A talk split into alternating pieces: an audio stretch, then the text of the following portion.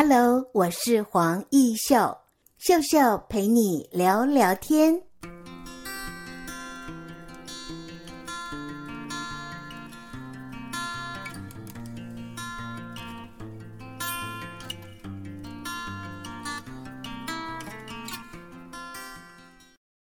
Hello，各位亲爱的听众朋友，大家好，我叫做黄艺秀。在今天的节目单元里，我们邀请到这一对漂亮的姐妹花哦，她们进驻了台中市劳工局的这样的一个创业平台。两位跟听众朋友打声招呼。你好，你好，大家好。是一位是嘉平，一位是嘉文。嘉平是姐姐，嗨，姐姐有一点点腼腆哈。好，是不是首先来跟听众朋友分享你的创业历程？我的创业历程就是在大学的那一年，我跟我妈去学原住民的传统织布，辛很辛苦的学了五年。我是本来是一点兴趣都没有，曾经想要放弃过，对，要放弃。那后来呢？后来我就参加了台中原住民服装设计比赛，然后就得奖得第二名，然后也是也有参加伴手礼也得奖。然后也是受到邀请多次的作品展览，就是让我对织布产生了很大的兴趣。所以你开始可以设计自己喜欢的图案跟样式，你希望能够做成想要的商品。对，所以才会有这样的机会呢。你展开了创业历程，可以借由你设计不同的作品啊，那在审计新村来开店。对。好，我有从你的作品当中发现，你穿着自己所设计的服装，真的颜色、色彩都好漂亮的。对啊，都很漂亮，自己也很喜欢。对，我也真喜欢。好，那所以呢，我们就要跟听众朋友来分享了创业历程哦。原本是不喜欢织布的，但是因为得奖连连，你也慢慢的爱上了这份工作。但是在创业过程当中，一定会有辛苦的地方。那么嘉平，你觉得最辛苦的、印象最深刻的是什么？最辛苦的织的那个织布寄出来就的商品就是卖不出去。为什么会卖不出去？因为可能有的人不一定喜欢，也不是他的 feel。你是赛德克族，对，我是赛德克族。哦，对，妹妹应该有看到了。哎，为什么会卖不出去的原因？妹妹可以做一个补充。就是因为我们第一次创业，然后之前都是自己织自己喜欢的。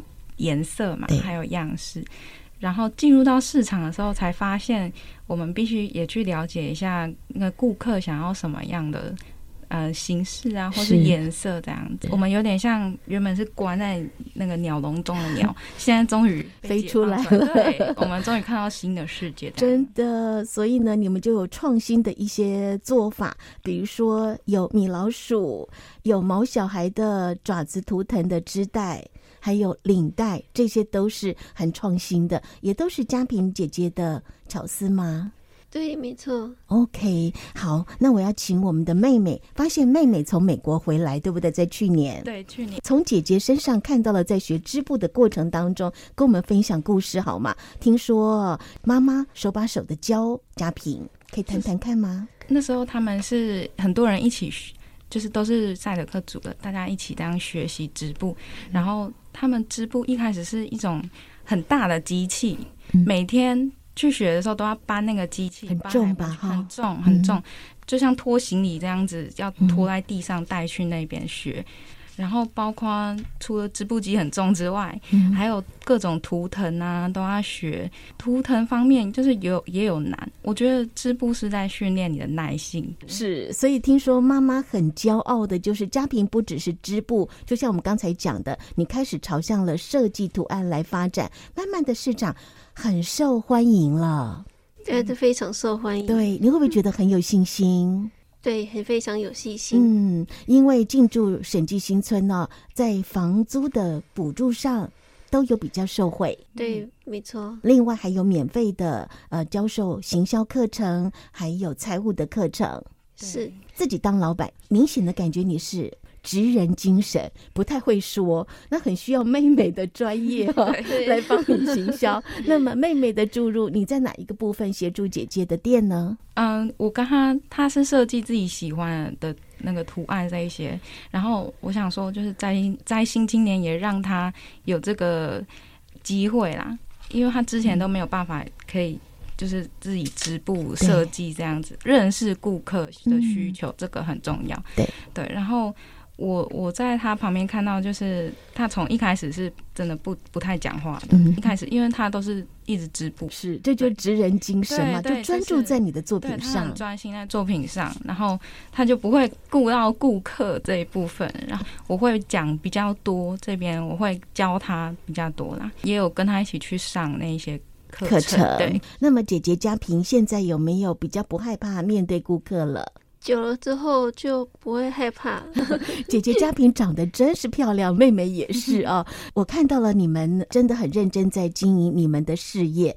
爸爸是香港人，妈妈是赛德克族，来自南投县仁爱乡。从妈妈的织布，我请问姐姐学到了什么样的精髓？听说你是在都市长大的。对，我是在都市长大的。你从织布当中学到了什么样的乐趣？本来想要放弃了。因为刚开始是不想学，后来觉得往就是往这个地方发展好像也不错。是，是不是可以请嘉平来介绍目前呢？你成立的这家店的品牌特色商品是哪些？我的特色商品就是原住民的传统织布做出来的商品，然后例如发带，还有各式各样的包包，还有客人就是画图请我再织出图案，然后我们再结合皮质，然后做成相机袋、背带、搭带，然后再做出独一无二的作品。那我也看到你们店家的规划跟特色哦，你有 DIY 的教学，是。就是目前我规划是除了卖我的设计商品之外，也是希望在 DIY 的教学下，也让大众可以看到原住民传统编织。也是很实用跟时尚的。那么刚才我们也听到了，从本来想放弃，到最后你真的跟我们台中市劳工局借着这样的青年创业计划结缘啊！你觉得在这个过程当中有什么样实际的帮助？除了一开始我们讲到有课程之外，还有呢？还有就是我本来只是开工作室，就是在一个因缘机会下申请了台中在新青年创业计划。然后就是嗯，给年轻人一个很好的创业平台，然后有政府的协助跟补助，让我可以在新村一个很好的场所开店。我是很珍惜这次的创业机会。原住民的传统织布让大家看见，然后你又呃创新研发了好多的产品。目前最受欢迎的是哪一些？就例如是发带啊，还有那我们我就是完全可以刻定。那么毛小孩的这个部分也很受欢迎，对，没错。所以在经营的过程当中，明显的就是感觉到必须要求新求变。以你这样子走过来，这样子几年了创业？创业了两年多，两年多是，是。那在这个未来哦，如果有一些学弟妹想要创业的话，你会给予什么样的建议？就是不要害怕跨出一步，然后加上不懈的把自己准备好。就是当机会来的时候，就要好好把握。妹妹看到姐姐从创业路从无到有，到她真的很喜爱织布，你自己会不会觉得创业很辛苦？你现在跟姐姐一样，你们是 partner 了哈？对，其实刚开始是觉得很不可思议，我们其实都没有想到会。走到创业这一步，就是刚刚好一个因缘际会就走到这一步。嗯，然后他从一开始就是连面对顾客都有问题，对呀，就是真的很害羞。对，因为他比较不善于表达。嗯，面对顾客他会不太会介绍商品，所以很长时候顾客进来。可能就看一圈就走了，他也不知道我们这些有什么意义，或者是有什么故事在背后这样，所以他也是慢慢的、慢慢的累积经验呢。嗯，那你去年的加入，对于家平应该有非常大的帮助，至少有你的陪伴，他比较不会害羞。对，就是在旁边陪伴他，就是一我们一起成长啊，可以这样子。那对于你来说，你是后期加入的，你有什么样的进步？主要也是。呃，去了解顾客的需求这一个方面，我们了解很多。因为我其实音乐跟这个是完全不同一个 领域。对，对，原本我以为说你可以把原住民的音乐再注入，可是跟嘉平再深入的聊，没有，他就是着重在织布这一块。目前就是先这样，可能未来吧。如果你你这样子说，好像也是个不错的地方，就是感觉这个店里面有织布。有音乐，原住民的音乐，就是赛德克族的味道在哈。好，我还要跟听众朋友分享的就是，其实我们的家平他希望能够传承祖先的智慧，发扬光大这些传统工艺啊，有着使命感。所以来，妹妹帮姐姐介绍，听说赛德克有五种织布法，他会几种？应该都学过了吧？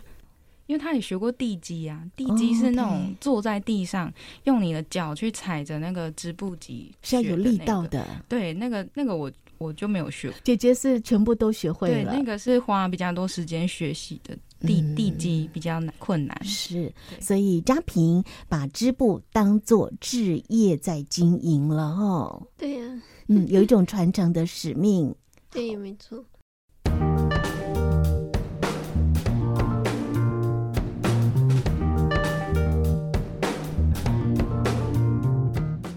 欢迎听众朋友再回到我们的节目中来，廖嘉平还有廖嘉文姐妹啊，一起要经营你们的共同的事业。那妹妹从美国学古典音乐回来，其实哇，听说也很投入在这家店的经营哦。原本织布不太擅长，现在听说嘉文也都会了。对啊，好哇，太好了。所以我要请问嘉平，有妹妹的陪伴会不会更好，更有笃定感？有。那两位听说你们有到大学去授课，这个部分可不可以也分享一下？对，我们是去静宜大学教课，这样、嗯、教织布这样，然后一堂课大概十几个人。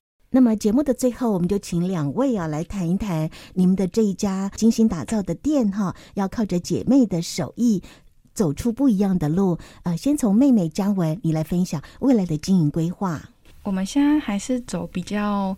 去创作新的作品为主，就像我们最近有设计一款是饮料提袋，加上我们原住民的元素上去。饮料提袋它也有结合到环保议题，这样才有跟世界连接一起，非常好。那么姐姐呢？嘉平，在你手上我就看到哇，好漂亮哦！这是什么样的图腾？它是一个主题叫那个叫孔雀，对，我以孔雀的主题为主。然后再把它设计出来，所以织布歌不会只是传说，在我们实际的生活当中啊，两位姐妹花嘉平、嘉文将会把织布的技术继续的落实流传。谢谢两位今天来到我们的节目，谢谢你们，谢谢。谢谢我是廖家平跟廖嘉文的妈妈哈，那我们是多丽丽呃工作室，那目前设立是南岛创意文化公司哈。那本身我是赛德克族，所以我小孩呃他在学习织布的过程中是呃一个算是一个蛮特别的一个机遇，然后因为他从小都没有看过织布，也没有学过，所以因为他们在都市长大。其实，在原住民这个呃，在都市长大的第二代来讲，哈，是嗯，我们要延续这个传统织布是很辛苦的。那我自己本身也学了十几年，那也有在部落大学教课。那我们自己在教课的过程中，哈，有发现说，就是嗯，我们的学生呢，大概九成都是四十几、五十几，甚至六七十岁。那年轻一代的呢，在我教的过程中，就有碰到大概两三个。嗯，那我女儿算是其中一个。那他在学习的过程中是嗯嗯呃，等于是说他大学毕业，然后那时候也是因为呃他需要这样的一个呃作业，那我就带他去学织布。嗯、那刚开始他当然是呃只是只是为了应付作业，好，那后来在毕业那一年刚好碰到台中市呃那个什么呃服装设计比赛，那我希望说哎鼓励他去做。所以那时候他也是呃嗯，等于是说好，那我就去学好了。那因为他学的刚开始都是平织嘛，那我们就说，嗯，我们赛德克族的颜色就是呃彩虹。那我说喊着设计彩虹好了。那我就为了要帮他，就等于说我就没有报名。然后在协助他的过程中呢，嗯，我们大概花了半年的时间。然后他从设计到制图都是自己做的。然后他在织布的时候，因为织布跟其他的不一样，因为它是手工的。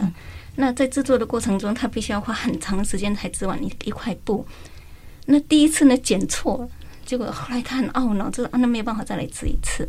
所以他在这个整个设计的过程中呢，是很辛苦的。他也当然也想放弃了哈，但是因为已经报名了，结果没有想到他的呃，总言之，比赛的成绩很好，他那时候拿到了第二名、第四名。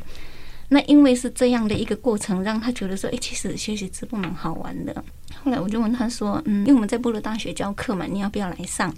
那整个从初阶、中阶到高阶学习的过程呢，大概是需要三到五年的时间。那他就说好啊，那等于是说我是带他进入了这个织布的一个领域，因为文化传承的工作是很辛苦的，当然尤其在都市。那我希望他能够坚持他自己的理念，他在设计的过程中呢，加入他自己的想法，那保留了我们原住民的那个元素存在，然后希望是说他在这个部分呢，就是说。走向就是说，呃，国际或者甚至让市场看见喜欢他的东西，这个是最重要的。